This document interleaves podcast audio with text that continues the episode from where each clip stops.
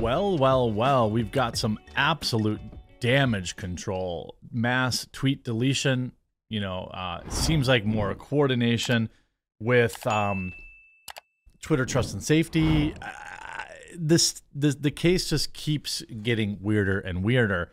Now, a new tweet storm has been unleashed by E B here. And uh, it's interesting because uh, also there's been a ton of uh, weirdness going on with YouTube. Almost every video that I've made on her is now getting demonetized. So I'm wondering if they're getting flagged. Uh, but she put out, if we saw, sorry, to recount yesterday, we found out that Tim Pool was deploying allegedly, or had deployed, Shane Cashman to interview E B. Now, there were some mealy worded, you know, hey, we deployed him to talk to her, but he was out before they ever, you know, before the controversy ever even really happened. But it sounds like he has at least used this opportunity to now ask questions about this. And uh, Eliza tweets this out. Please give Shane Cashman a few days before the article's published. It took us two days to go over the first two decades of my life, and the last two decades have been equally intense. He did many interviews outside of me as well. He has books worth of writing to do. Why is she running, why is she running interference for the reporter that's supposed to be reporting on her? It looks very suspicious. He's a good man, but he hasn't been easy on my loved ones, those close to me or me. He was tough. He has been tough enough where he pulled out details of my story that I didn't know even existed because I wasn't the one with the information. Oh, it's like, oh, this story is completely made up. And um, now, now only the reporter was able to fill in the gaps. He then, she then goes on to talk about, to be clear, I haven't gotten paid by anyone involved. Why would they pay for you? Why would they give you money for the article? That seems weird. Nor was it requested or offered. No one interviewed for the article got paid. Again, why is, why would anyone worry about you getting paid? Is it that you think it's a fluff piece, or is that you're hoping to will it into existence? Now, I don't know Shane Cashman, and as of right now, I'm giving him one hundred percent the benefit of the doubt. You know, maybe he's a schmoozer, and he's going to do his due diligence and and write a fair article. I know a lot of people don't think that that's possible, given the you know their interactions and their their perceived closeness, and I understand that. But right now, all we can do is really wait to see. And she continues, Timcast News isn't monetizing this article specifically, to my knowledge, right now. Um, I wouldn't mind if they did. They just aren't. Why is she so worried about talking about money? Why is she... Was anybody... Like, that's weird. Like, this This is almost like pre... Someone in the Twitter... In my Twitter mentions, I retweeted them. This is like pre... Uh, damage control. Maybe she's trying to... Um, maybe she's trying to, like, compliment him into... you know, like being going easier on her. A lot of the replies, obviously, uh, thanks to the people on Twitter that archived them for me, she's still getting crushed in the replies. You know, I think um, people are really not buying it. And there is a specter of question uh, around having Shane Cashman interview somebody he's so clearly close to. Again, I don't know him personally, and I, I just don't feel like, hey, I'm just going to question his integrity based on reasons. But what's been interesting is she's been deleting tweets, uh, and a lot of them. But oh, let's get to this reply here. So we can't see this because our accounts are protected, protected, but we can see the replies. Is there even anyone left that believes a word you say? Dang, you're forty. Lol, it all needs to be is one page. Hi, I'm Eliza, I'm a big fat liar in red ink for clarity purposes. He's closed, he closed the door on the topic real quick. Stopped following a few people as well. Interesting that. That is interesting. LOL, all this seems so set up and pre-negotiated. I guess I will wait for the article to come out, but I have never seen anyone so excited for what should be a heavily critiqued investigative expose about their life. All of this seems sus as F so far. Yeah, I mean, I've never, I mean, this is a huge scandal. And like, she must either, either she th thinks that she's completely snowed Shane Cashman, or she did. One of those two things is true, because the evidence is like overwhelming. Her own friends came out to completely debunk her stories. You could see the Daily Beast did a good enough job. Yeah, it's funny, like, still no Tim coverage, huh? Just stop, dude. You got caught and was making profit from real victims. You're disgusting. Uh, literally. It's a, here's Chris. Shout out, Chris. I recognize you from chat. You're always a generous uh, viewer. No other reason for the exclusive subject to plead with her follower to give the author another one to two days to get extremely thorough and totally not paid for article that doesn't have Jeremy or Brittany, who are the direct counter to this piece. Yeah, I mean, I think, I mean, there's no support here. Um, she's lost, you know, yesterday. It the, the, the numbers on Social Blade are kind of delayed depending on their time zone. But basically, between yesterday and today, or Wednesday and Thursday combined, she's lost nearly four thousand followers. On Monday and Tuesday, she lost another forty-five hundred. So that's about ten thousand followers this week. She's rapidly unfollowing people.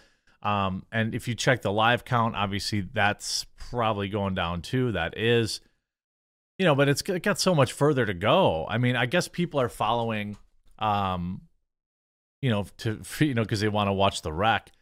But what's also interesting is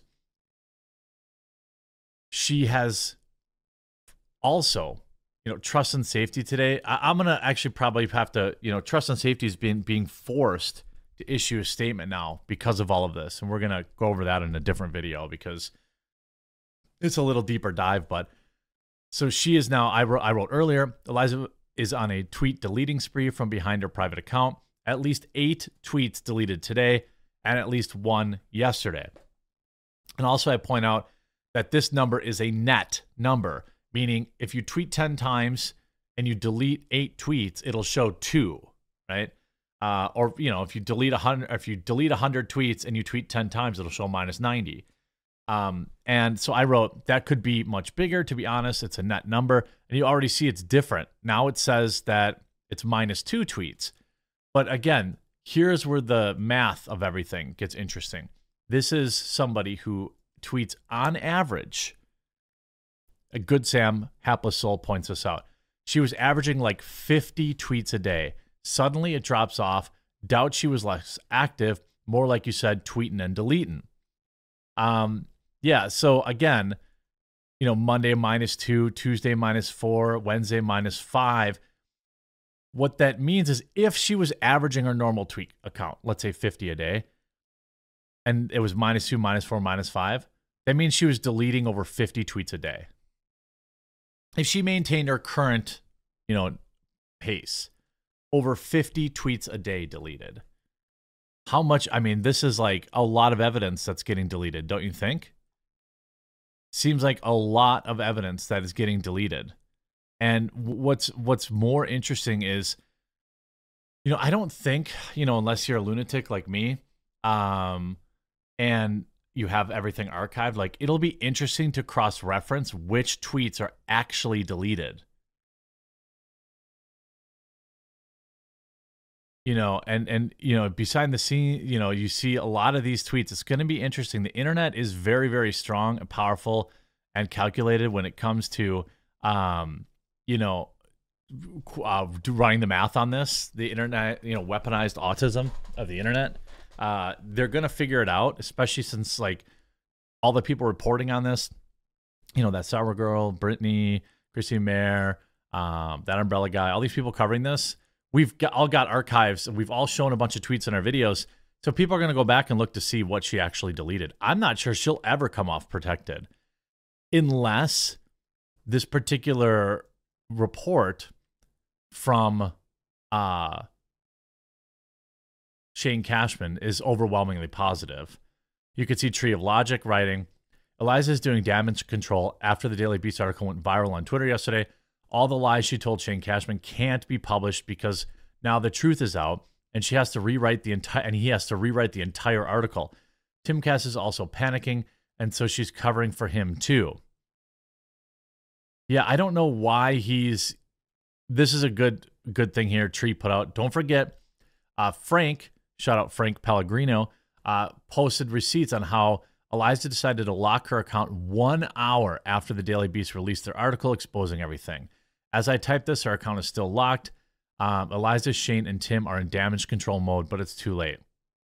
Of course, you know, I don't know. One more thing, Shane Cashman is very biased when it comes to Eliza Blue. They are good friends, and she, the way she just kept heaping love on him during Timcast proved to me the so-called investigation piece was going to be a nothing burger. Now, I don't know. I mean, we're going to have to see. I think that there is more than enough evidence for people to be extremely concerned, but Shane Cashman could still come through here. We kind of know the facts at this point. We could, we kind of know the truth. So we're going to know if he does his due diligence, and people are being, you know, rightfully skeptical, but, you know, I'll wait for the piece. Um, but, you know, hopefully some other media outlets will cover it too. You know, by this point, everybody in Tim's audience already knows about it. So I want more people covering this, especially uh, maybe the Daily Wire, maybe, you know, all these people that have platformed this woman. Now it's kind of the time. Now it's all out there. Now it's safe. You, you absolute softies.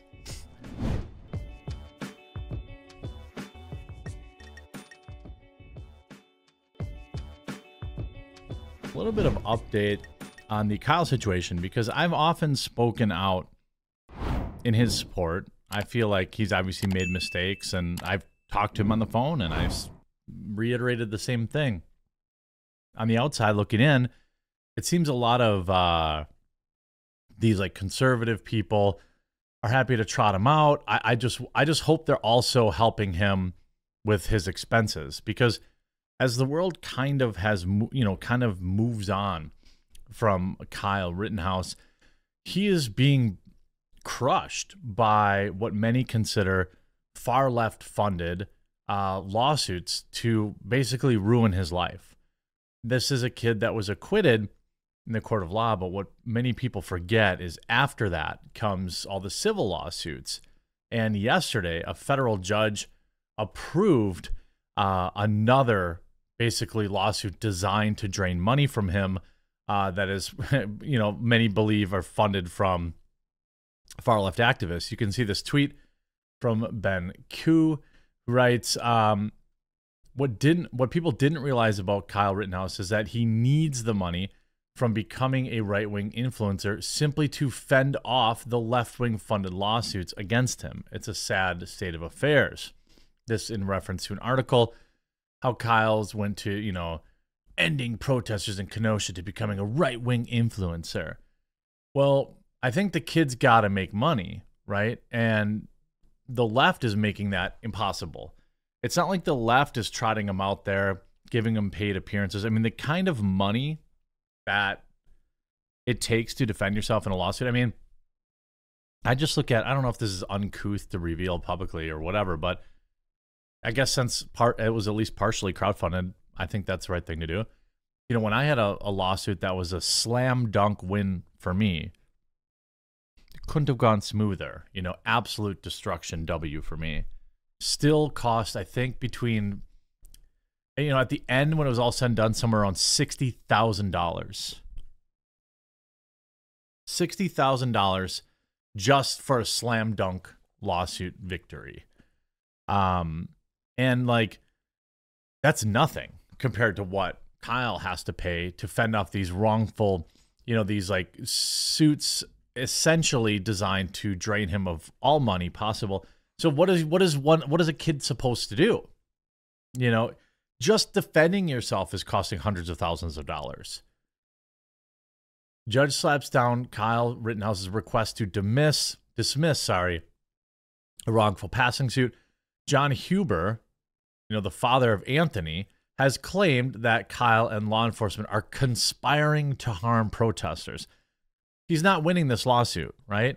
I don't think that the people funding these, these pro bono, pro bono, pro bono lawyers, that are, you know, appearing out of the cracks.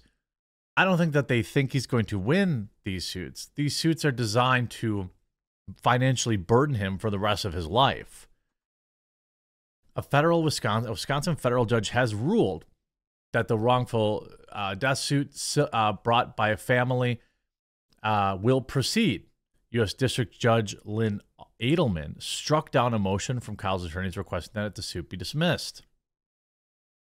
The suit was originally filed against Wisconsin law enforcement back in twenty twenty-one. Kyle was added as a defendant in January of last year. John, the father of Anthony, uh, has claimed that Kyle was conspiring with law enforcement to go after pro. I mean, has his father, who I'm, probably isn't, hasn't been around, uh, I assume, based on what his son was up to. Uh, but has any of these people seen the footage?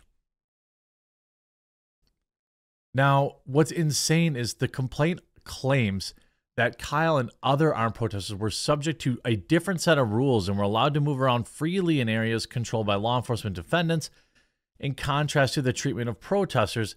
I'm pretty sure the video evidence showed them moving pretty freely through the town and burning down all those car dealerships. This is, again, one of the most insane fake lull suits ever, but they're, it's going to set up. Now, Kyle's responded to this, and I'm going to share his response too, but it's set up to drain him of whatever money the kid has. And, you know, if you followed, you know, a lot of people have taken advantage of him financially. I'll just put it that way. A lot. And there's only one fundraising source that, that he endorses, that he's actually behind, but all these snakes around him, you know, took all his money, basically. Whatever money people like the conservative space or pro two A people donated to him is, you know, is basically gone.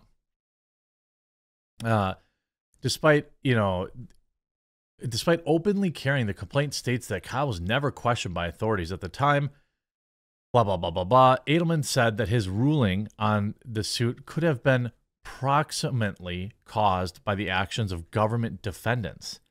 The judge described the complaint as alleging that the only reason Kyle was allowed to walk away after defending himself against three people was because he was white and because he was afflicted with the armed, in, affiliated, sorry, with the armed individuals. You mean like all the three of the victims? What do you mean? They're all victims. No, sorry. All three of the people that, uh, that uh, effed around and found out, they were all white. It was like, was it, I, I don't remember if it was him or the other white guy that was calling another white guy the N word very famously on these on these clips. You know, it's it's an embarrassment that the legal system basically can say, you know, this is just the way it is, and it sucks. But it's like the legal system can say, hey, this person isn't responsible for this thing, and, you know, not guilty, blah, blah, blah. And then they can still be punished Uh, in civil court, and it could cost them everything. Of course, the attorney for Kyle told the Associated Press that while they respect the judge's decision, they do not believe there's any evidence of conspiracy, and they were confident, just as Kenosha jury found, that his actions that evening were not wrongful and were undertaken in self-defense. You know, I think if this goes to another jury trial, I don't think uh, I don't think he loses again, because I mean, just everybody knows. Certainly, his first um, acquittal should be found, you know, should be part of the court documents, right? So the case will now move to the discovery phase with the expectation that a jury trial would happen at a later date. But again, this is, this is, these are suits designed to drain him of his money. He doesn't have anything to take, right? But the point is to drive him into the dirt, keep him in court. Kyle said, "We still have a long fight ahead of us. This ruling was disappointing but expected. I respect the judge's decision, but hope this lawsuit against me continues that truth will be brought to light. I'm hopeful and thankful for all your continuous support." Um, and he lists in, on his Twitter, his official GiveSendGo, which is the only, if anybody else says they're trying to raise money for him, this is the only person. It's good to see people are still donating. It adds up. But like, you know, hopefully these big corporations that are trotting him out there to sell tickets, you know, these, I, I'm not saying they're not. I don't know. I, I, don't, I never asked him that. You know, I don't ask any, I didn't ask any firsthand knowledge, you know, of, you know, all these people that are like, ooh, this event featuring Kyle, this event, they, hopefully they're contributing to his legal defense in some meaningful way. Um, you know, I've certainly sent money to him that now I feel like he probably never got. Um, and so I'll probably pitch something into his GiveSendGo as well. Um, somewhere probably, you know, whatever this video makes, you know, pass it on to him. But it, it's sad, uh, you know, and of course, you know, you have the left wing just celebrating it. You know, this is a great thing. You know, he, this is what they want him. If you look at a lot of these comments, you know, like they, oh no, it was, it was Joseph, Jojo. That was the one that liked the kids. That's right. And the, I think Jojo was the one that, uh, had the, the N word flying out of his mouth constantly. But like the left is still not interested in any facts of the case. They don't care if he was found innocent. They don't care that he was defending himself. It's like the same reason you still see tweets going wildly viral that say insane things about state lines and, you know, he was this and that was illegal and, you know, all this stuff. And I'm, I'm hoping, you know, it's probably hard to like spin up lawsuits against people while you're buried under lawsuits that are suspected to be funded by the left, you know, left-wing media or left-wing donors or some nature like that, something like that. So, you know, people forget the kids, you know, the kids out there still, you know, I think being taken advantage of by people. That's just my personal opinion. Uh, but, you know, it's like the guy, the kid is buried with these stupid lawsuits that just seem very spurious. And, you know, their only intent is to ruin his life. So, um, you know, I'll, uh, you know, Kyle, Twitter has a link to his GiveSendGo if that's something that you want to do. I'll try to bring him on for an interview. I, he's definitely open to it, and I know I think he did Nick's channel now, so I, he seems like, you know, he'd be open to it. So I'll try to bring him on. I'll text him later today and see if he wants to come on next week to talk about it. Uh, but yeah, this sucks. It sucks.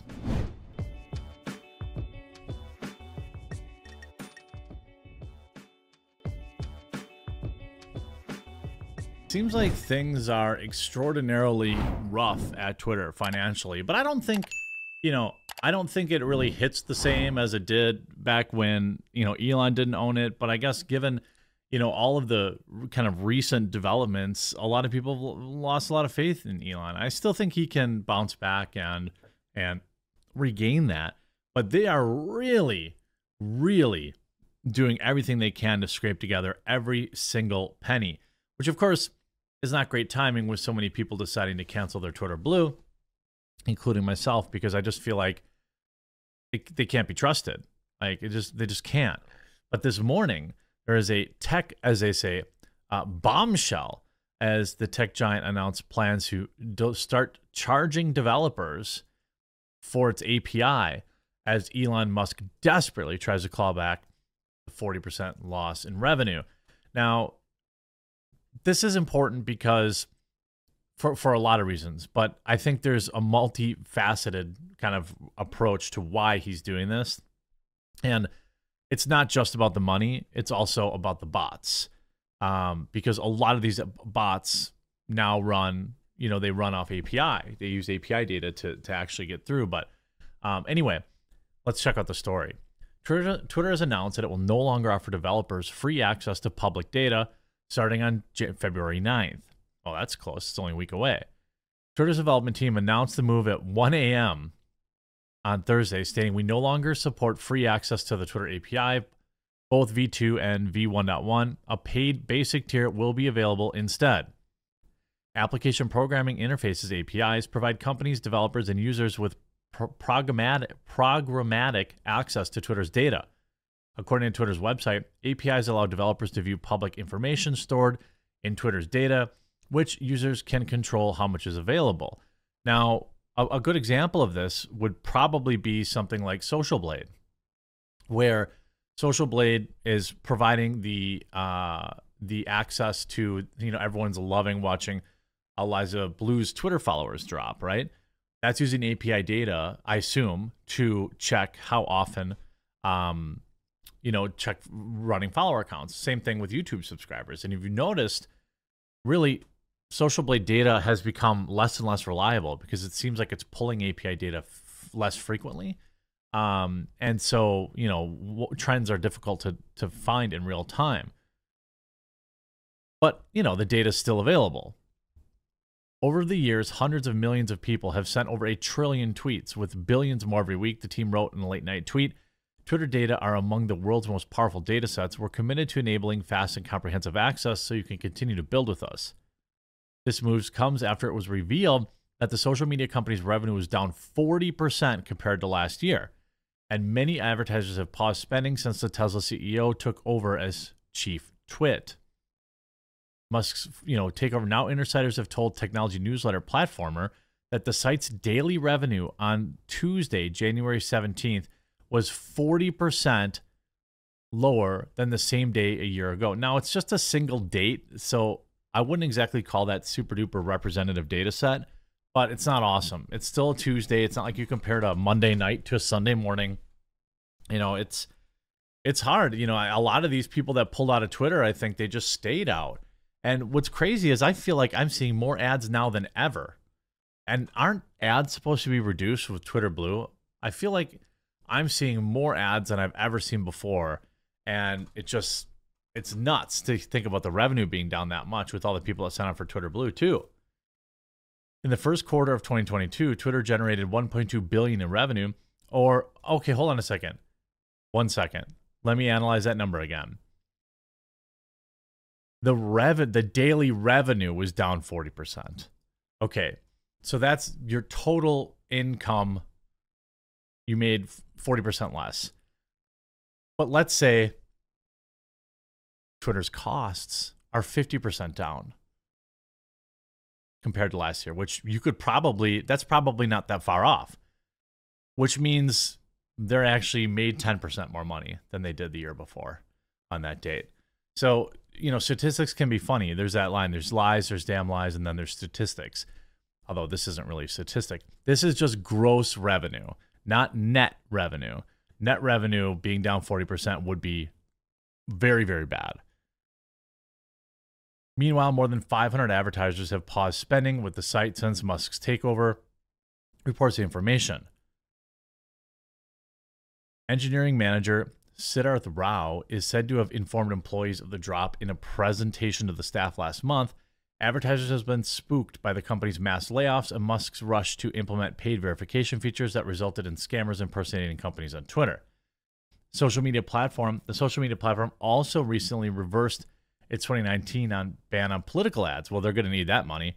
And that it said it would relax advertising policy on cause-based ads in the United States and align its ad policy with T V and other media outlets. Again, they need the money. So, you know, in November, he admitted that there have been issues with advertising revenue, telling his followers Twitter has had a massive drop in revenue due to activist groups pressuring advertisers, even though nothing has changed with content moderation and we did everything we could to appease them. Well, everyone knew that. He had it extremely messed up. They're trying to destroy free speech in America. You mean like locking people's accounts for posting a publicly available picture? Yeah, I'm salty still. The company is yet to publish its fourth quarter earnings, which are set to be released in February. I assume that they won't be good either. Musk had planned to diver diversify Twitter's revenue away from ads in the long run. However, the sudden drop in spending will likely hamper the companies in the medium term. Musk already axed seventy-five percent of its seventy-five hundred person strong workforce, resulting in dozens of laid-off workers now trying to sue the company. They're not winning that lawsuit, by the way. And the firm is also facing a land uh, a lawsuit from a landlord. Fine, who cares? They don't care about paying rent. You know, they're just they're just going to get rid of that.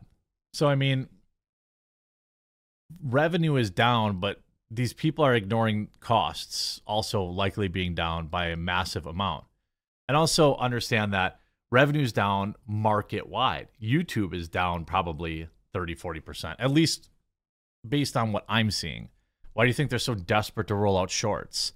Um, and they're so desperate to force YouTubers to live stream more. And they got super stickers and super chats and super dupers. All this stuff is really a way for YouTube to, to make thirty percent. Um, and so the entire space is also down. Again, inconvenient, you know, conveniently left out of that article.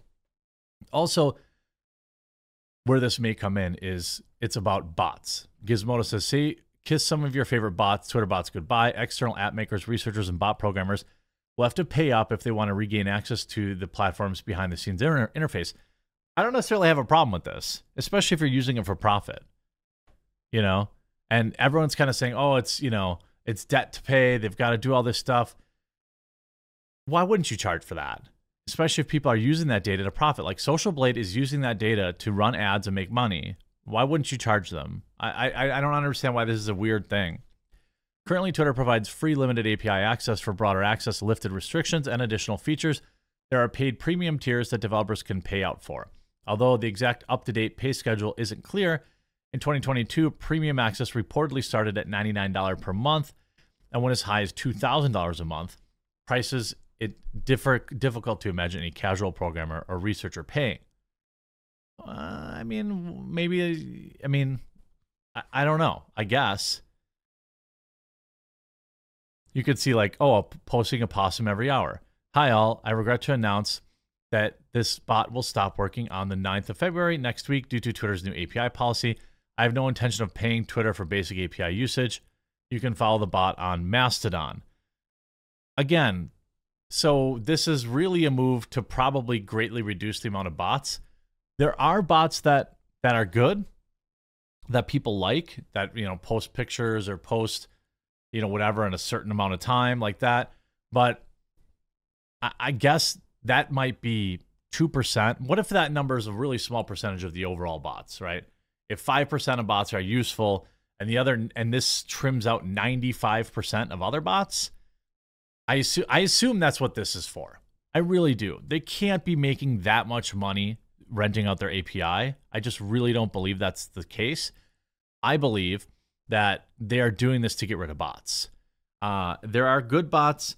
And by the way, if you wanted to run uh, run a possum an hour, you can use TweetDeck, which is free, okay? And you can schedule posts for a month. You don't need it to be an A P I. You could still run that same account with a little bit of planning.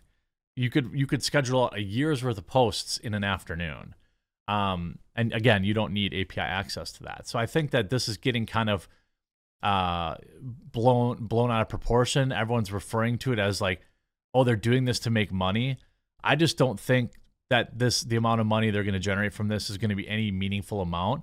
And, and that this is really more aimed at getting rid of bots and spams and all, all this kind of stuff. So of course, you know, even though I'm, I'm, me and Elon are in a, you know, a, a lover's quarrel right now, this feels like much ado about nothing.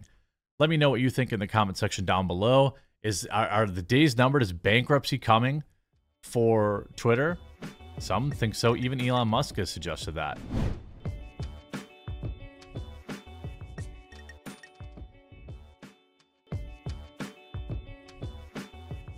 It seems like this whole mess, the like Eliza Blue files, for example, not just my work, it's the collective work of the internet. So everybody from content creators to their viewers, to the people on Twitter, to people who send emails, all this stuff have all been involved, right?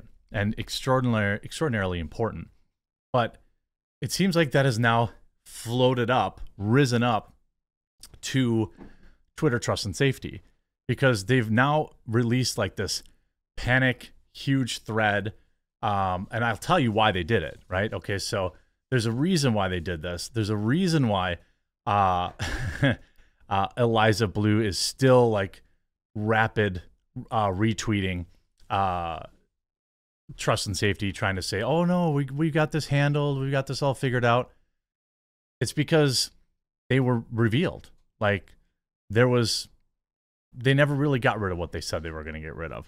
The Eliza Blue files part two, where it, it painted very clearly, um, thanks to lots of people who helped me put that together, very clearly that Eliza Blue had claimed at one point that all these bad images were removed off of Twitter, um, and, and pretended to take credit for that fact when in fact they were not.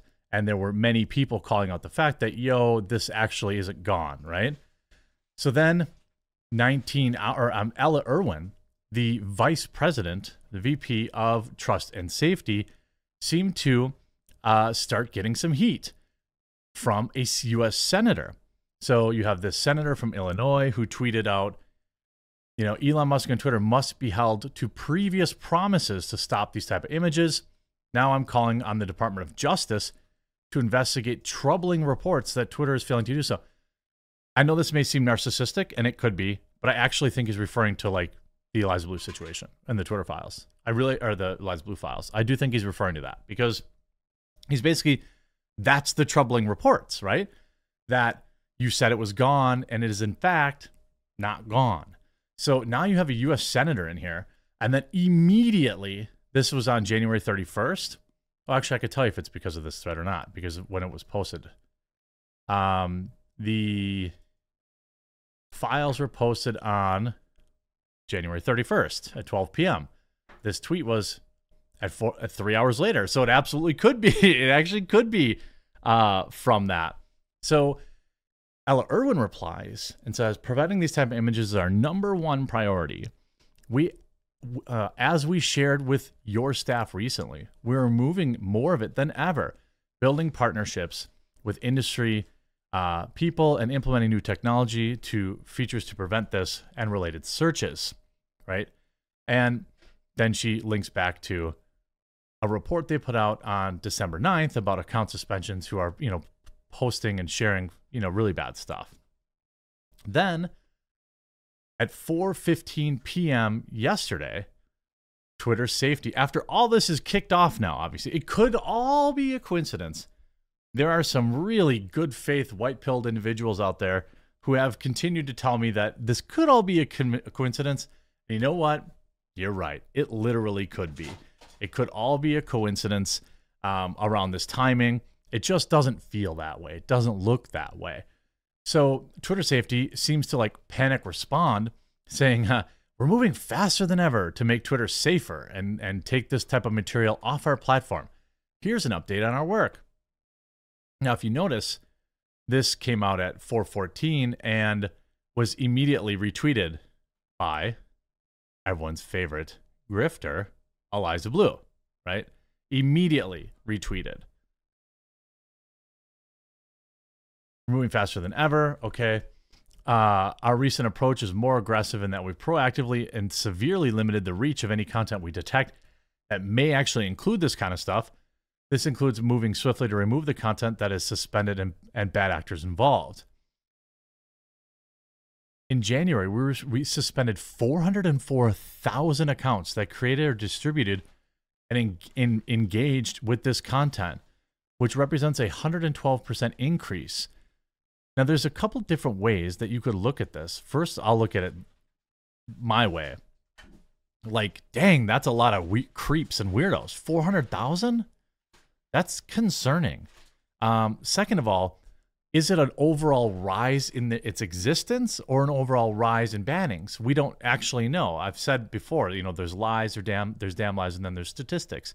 So is its presence increased by one hundred twelve percent?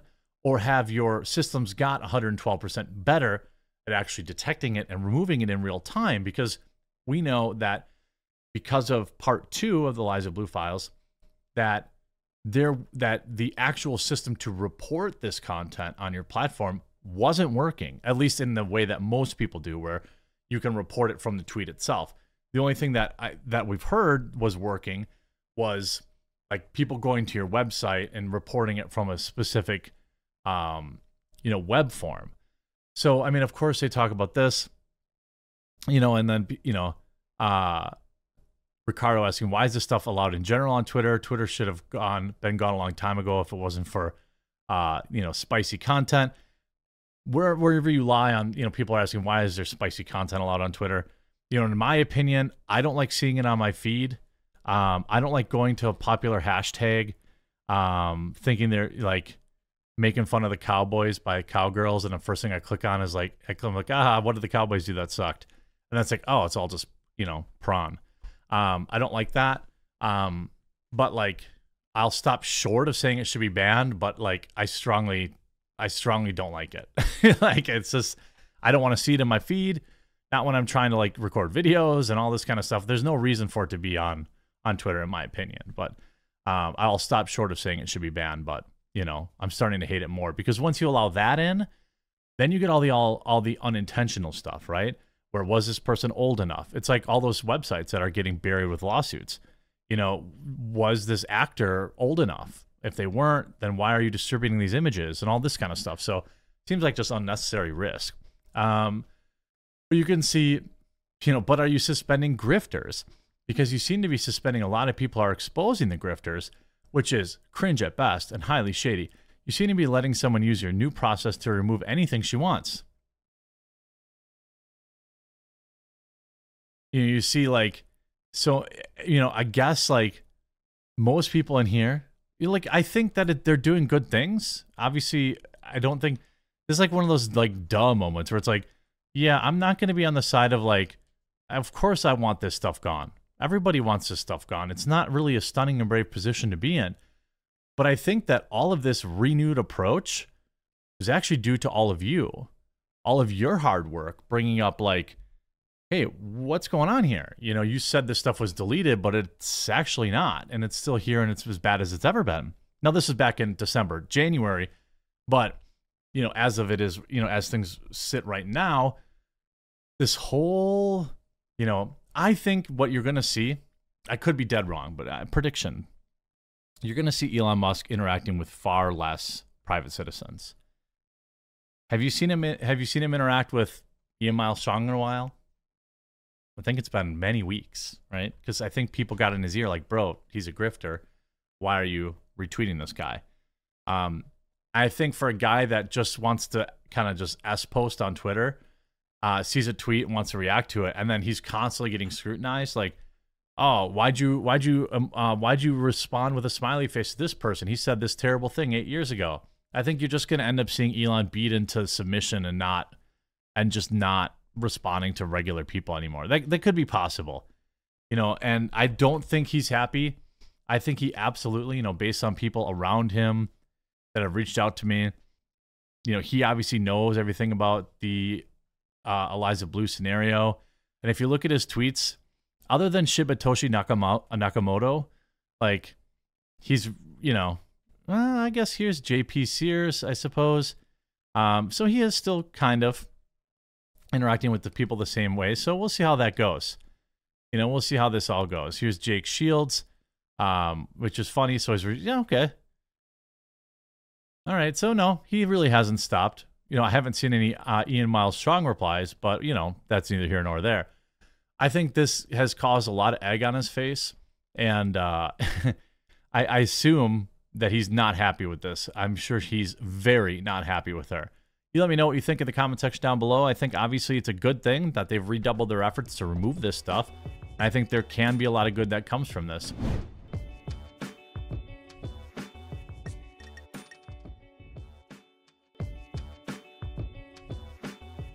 You know, in the world of Netflix entertainment, there are very, very few gems. And it seems like the gems, the one the things that people actually like, Uh, they don't last more than a season or two before Netflix uh, bails on them. Now, they've said, Netflix has said, oh, we don't cancel any shows that we think are making money.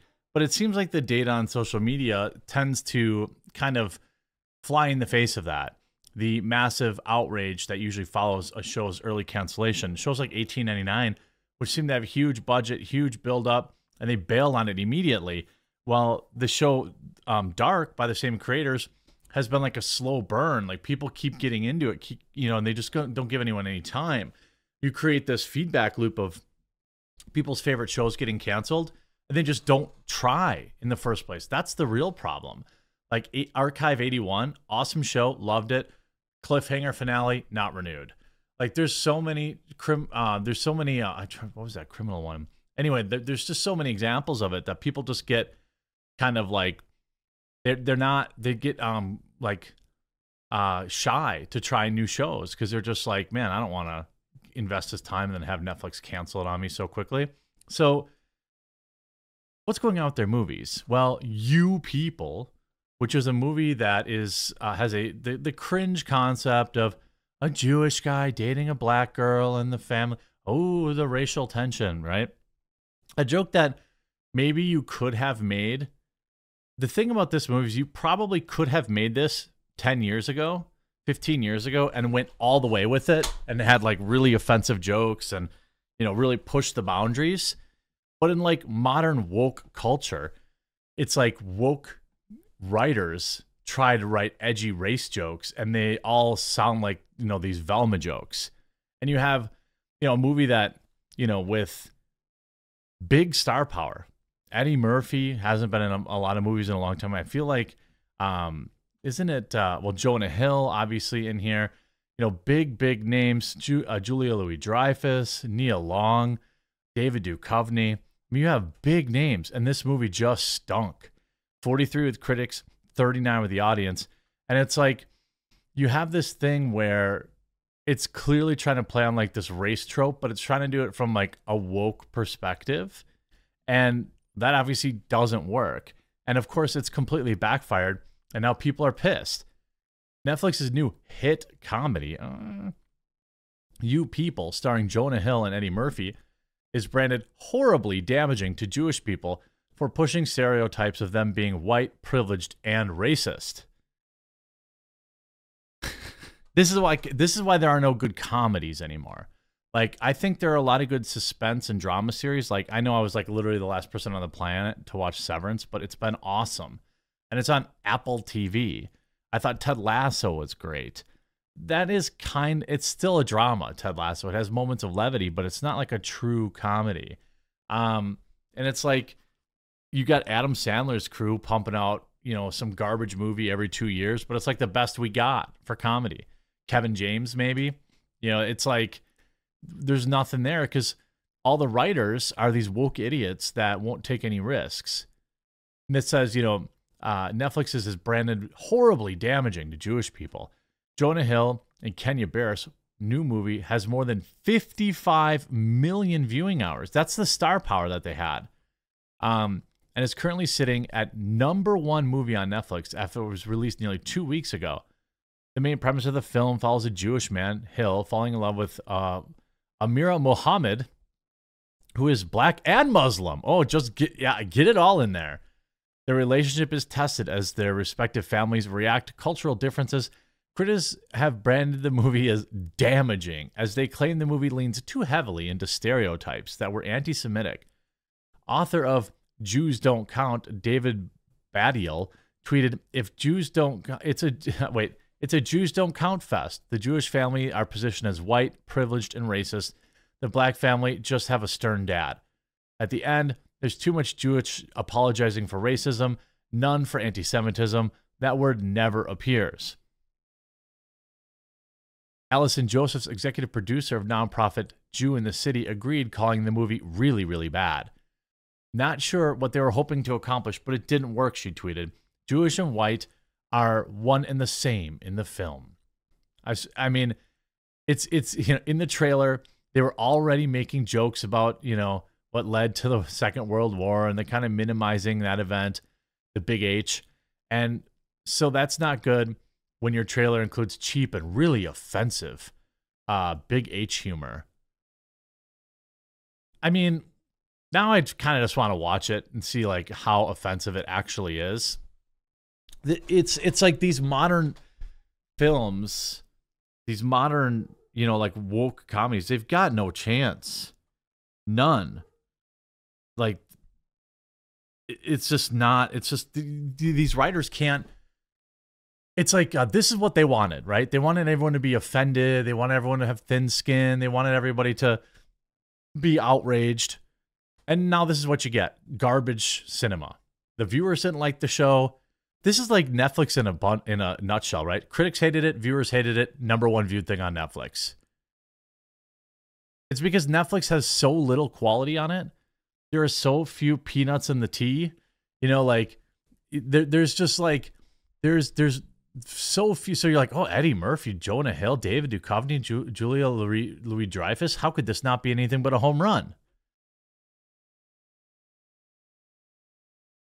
And you see, like, they do a comparison of slaveries versus the big H. It certainly shouldn't be a competition, but the pain of the big H shouldn't be downplayed as not mattering or being insignificant. Joseph's told the, the Newsweek.